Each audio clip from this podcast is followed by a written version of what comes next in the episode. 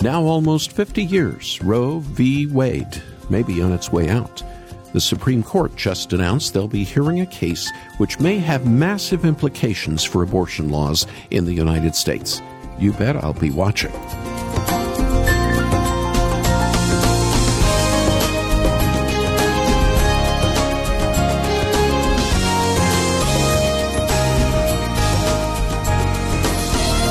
Roe v. Wade has been the law of the land for nearly 50 years, since the Supreme Court's decision back in 1973.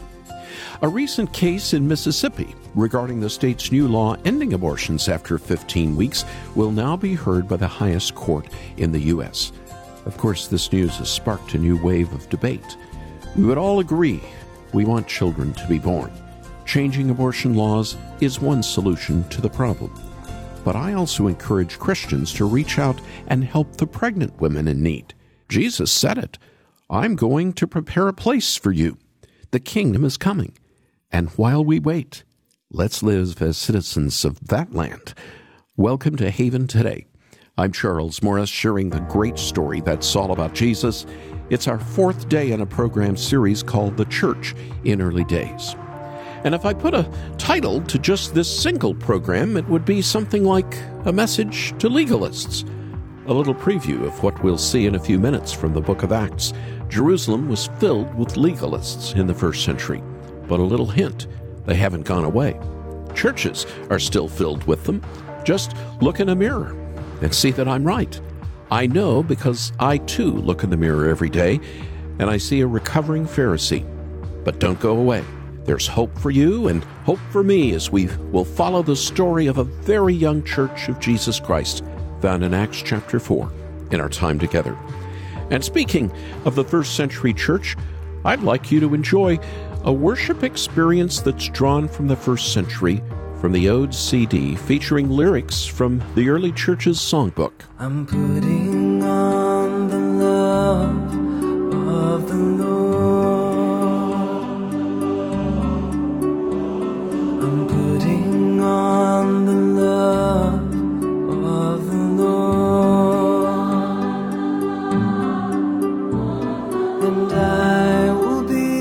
be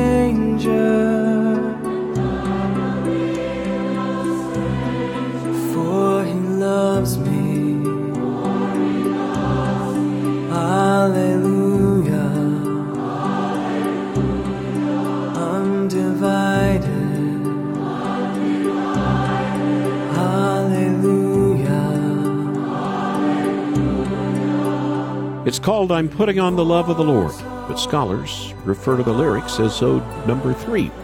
These lyrics, translated into English from the original language, they've been set to new music that'll lead you to a unique worship experience with other brothers and sisters from the first century. And you can hear all 14 of the songs that we've selected for you on this special CD that you can only get here at Haven today when you make your gift to this listener supported ministry. Would you call us after the program at 800 654 2836? That's 800 654 2836. Or better yet, go to our website and you can listen to samples of all the odes on this special CD. And you can watch the video we put up and read more about how these odes were discovered. Our web address is haventoday.org. Haventoday.org.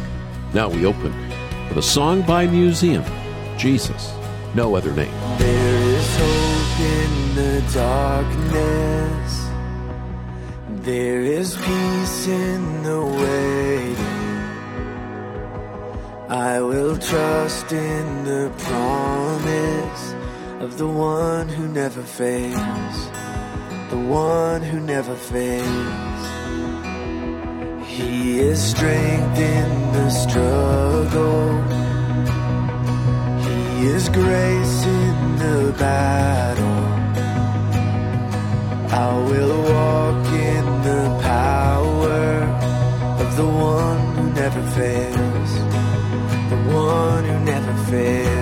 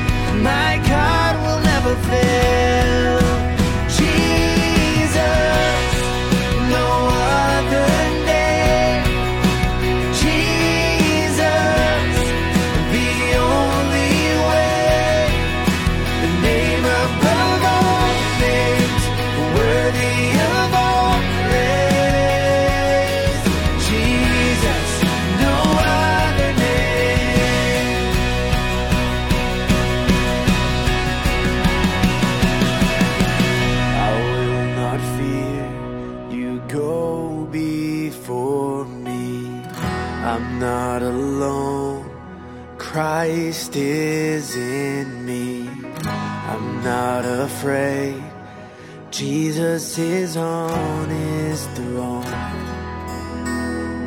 So I will not fear.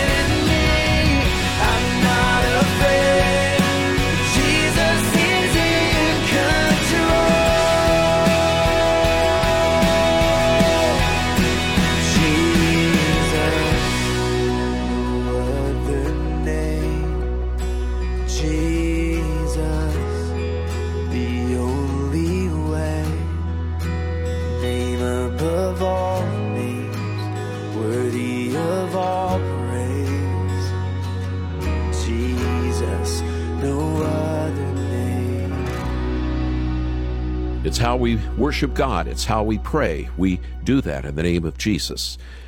That was Jesus, no other name by Museum on this Haven today. Before we go to Acts chapter 4, I want to look back to the interview that I did with the early church scholar Dr. Hughes Oliphant Old. He's gone on to be with his Lord now. But when I was with him several years ago, I asked him to describe to me what a typical Sunday morning would have looked like back in the first century church. And I think you'll find his answer pretty fascinating. As people gathered, there was probably the singing of some psalms. There might have been a brief prayer, a sort of invocation, but not necessarily. The important thing would have been readings from Scripture. You would have had a reading from the law of Moses, and then you would have a reading from the prophets, the Torah and the Haftorah, uh, just as you had in the synagogue. And in the course of time, one would read through the whole of the law of Moses and the whole of the prophets. And then there would be a reading from the Gospels, and probably there would have been commentary on these scripture readings. That was the origin of the sermon. And then there would be a reading from the epistles, so that there would be uh, readings from the Old Testament, readings from the New Testament. That was probably standard. Origen gives us uh, one of the best pictures of how early Christian preaching developed. During the week, weekday mornings, he would preach through the historical books of the Bible, starting with the law and then going through 1st and 2nd Samuel, 1st and 2nd Kings, and so forth. Then on Sunday, there would be shorter sermons on the Gospels, but there would have been more sermons. There could have been several people who would, but the preaching of the gospel was for the Lord's Day, and the preaching of the law would be during the weekdays. Then, after that was done, those who had not yet made a decision for Christ would have been asked to leave the church, and the congregation would stand and they would pray for their leaders in the church. They would pray for the emperor, various governmental authorities, They would pray for any particular people who were in need in the congregation. It would be a full, comprehensive prayer of intercession. Well, after they had done these intercessory prayers, then there would be a celebration of the Lord's Supper. That was done on the Lord's Day. Every week? Yes, every week. Uh, the early church had the big square in front of the church, sort of like a patio in California. There was a place for the people, congregation to gather before they went into church. It was fellowship. Fellowship, yeah. then worship. And that was that was an important part of it. That was the late church historian, Dr. Hughes Oliphant Old, sharing with me some years ago about what a first century church service would have been like. Kind of encouraging to hear that many churches today still follow the model of singing praises, reading and teaching from God's Word, and partaking together of the Lord's Supper. It was shortly after I became the speaker of Haven Today in the year 2000. Violence was rampant in Israel. Greater Jerusalem saw bombings almost daily. I sensed the need to broadcast from the Holy Land. Tourism was at a standstill. Airlines were canceling flights and using smaller jets to fly into the airport in Tel Aviv. Janet and I flew to London, and then on a smaller 767 British Air into Ben Gurion Airport. Our flight wasn't full, but those on the plane were 90% Orthodox Jews. It was Janet's and my first look at modern day Pharisees. We took our seats and buckled our seat belts. Somewhere over Europe, it was time to pray. I can't forget the Orthodox man sitting in front of us. He stood up, as did other men around us. He unzipped a special bag and pulled out the most colorful prayer shawl I've ever seen. Handmade, no doubt. He carefully laced his leather phylactery around his head and his arm, but then it became more interesting. I couldn't help but not notice the pride in his eyes as he looked around him to make sure others were watching as he faced Jerusalem and loudly, I mean loudly, began his morning prayers. Janet and I looked at each other and knew we were watching a modern day Pharisee. We saw many more like that man at the Wailing Wall. Not much change from a first century political religious party gathering. I was reminded of Acts 4 when Peter was hauled before the Sanhedrin, Pharisees and Sadducees, he was allowed to preach before he riled them up and was sent off to jail. But here's a little secret that I didn't think of until later that night as I too was praying in Jerusalem. The pride of Phariseeism runs deep, and I realized it ran in me as well. We think we know better than others. My biblical doctrine is more pure than the Pharisees I flew with to a country under siege. Yes, I knew Jesus as Lord and Savior, the fulfillment of the law, but I still could think I was better than others, than them, and their supposed righteousness. My wisdom was greater than theirs. I knew the teaching of Jesus to daily repent of my sins as a believer, but my pride also ran quite deep. I was driven to my knees that night in the holy city. And God's Spirit told me again of my need to repent and humble myself before the Lord. I was and am today a recovering Pharisee in need of a new measure of grace every day.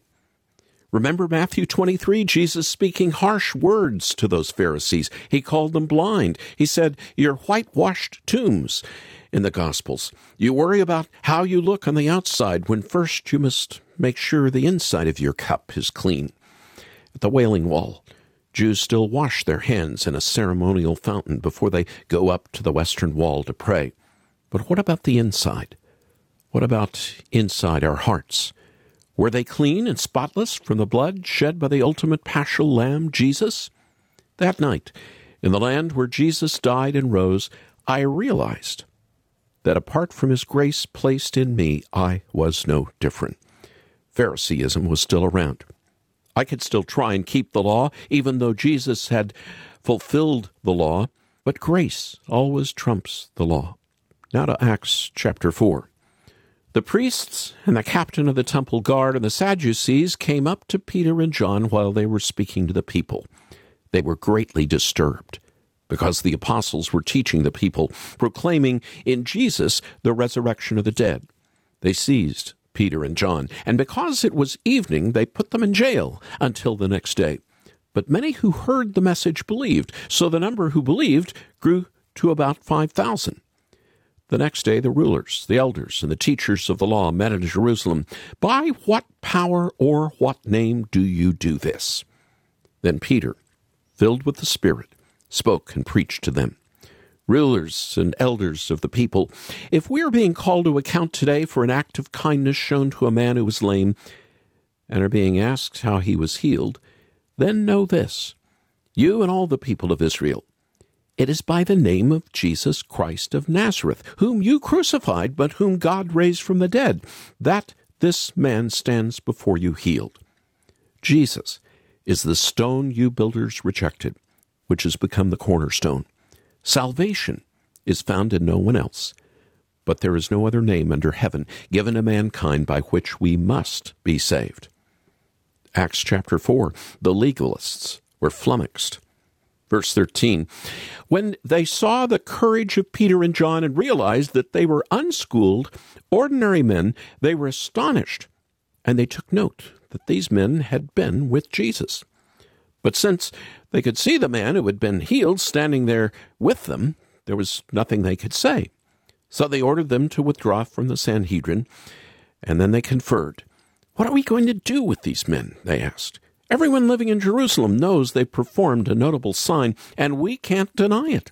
But to stop this thing from spreading any further among the people, we must warn them to speak no longer to anyone in this name. And then they called them back in again and commanded them not to speak or teach at all in the name of Jesus. And then, noteworthy, Peter and John both replied, Which is right in God's eyes? To listen to you or listen to him? You be the judges. As for us, we cannot help speak about what we have seen or heard. And after further threats, they let them go. They couldn't decide how to punish them because all the people were praising God for what had happened. Now, read this for yourself again in Acts 4. It is a profound picture of legalism at work, and I would propose that legalism abounds even today in Christian churches and even in our hearts. Are you like me? a recovering Pharisee? What can you do? Well, the answer is always Jesus. We get on our knees. Remember how he taught us to pray, Forgive me of my trespasses, sins, as I forgive those who sin against me. Grace washes over us again to love our Savior first and love others as he first loved us. Renew us on the inside and cause us to see the inside clean so we don't just work on the outside of our lives and think we're better than we are. May we pray alone, but as we've learned and studied this week, may we pray with others, like the early church. May we together sing of your glory. May our lives be spent for Him, and may each and every day we seek forgiveness and find ourselves in the middle of a grace filled life where grace trumps law. And may grace abound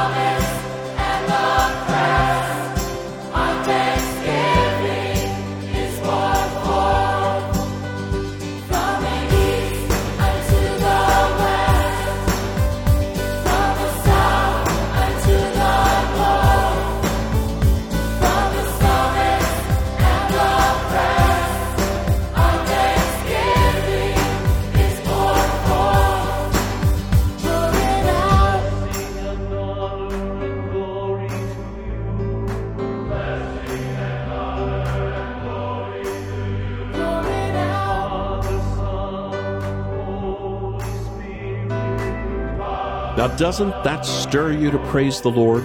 With the 150 voices of the Riverbend Choir in San Antonio singing Ode 26, known as From the East to the West, just one of 14 powerful songs that's found on the Odes Project, a CD collection that we have for your gift today. And this is Haven Today, and I'm Charles Morris. We're in a series this week called The Church in Early Days. I hope you've been with me all week as we've looked at how the Spirit worked in the Church of Jesus Christ in those early days. And that same power is available for every follower of Jesus today to live abundantly by bringing glory to His name in all we do. Yes, I know the world is dark at times, and there are many pressures all around us, leading us to fall into sin, and to even become discouraged about the direction that others or even ourselves are heading. But that's why I want you to listen to the stirring music found on the Ode CD. You'll hear lyrics written at the time of Christ that speak of the challenges of life, but the joy found in Christ alone. And of these songs that would have been sung by the first Christians as they worshiped the Lord Jesus Christ in the first century, I know they will touch your heart in a special way. So please pray about how generous you can be. We are 100% supported by friends like you. So when you call or go online and make your gift, we want to send you the Odes Project. You just need to ask for it. Our number to call right now is 800 654 2836. 800 654 2836. Or if you can, visit our website, haventoday.org. That's haventoday.org. And make sure you check out the special blog post that offers the history of the odes with insightful video and audio. And just before we go now, I'd like to ask you to pray today about becoming a Haven partner, someone who agrees to pray regularly and give automatically monthly to help us keep sharing the risen Christ with others. You can ask about it when you call, you can read about it online. I'm Charles Morris. Thanks for joining me. Won't you come back again tomorrow on Friday? when again we'll be sharing together the great story. It's all about Jesus here on Haven today. Here for your encouragement and your walk with Jesus. I'm Charles Morris with Haven Ministries, inviting you to anchor your day in God's Word. Ecclesiastes 3 7 says, There is a time to be silent and a time to speak up. It all comes down to this question Has God spoken? The answer, of course, is yes, He has. He speaks in nature, and He speaks in Scripture. Our job is to open our ears and our hearts to Him. We're so often too quick to speak when we should be silent. But once we've heard what the Lord has to say, we need to speak up. Songs of rejoicing, praying without ceasing, and most important, God has spoken to us by His eternal Word. That Word came down and took on flesh in Jesus Christ. Today, if you hear His word, respond with prayer and praise. Spend more time with Jesus with Anchor Devotional. Visit getanchor.com.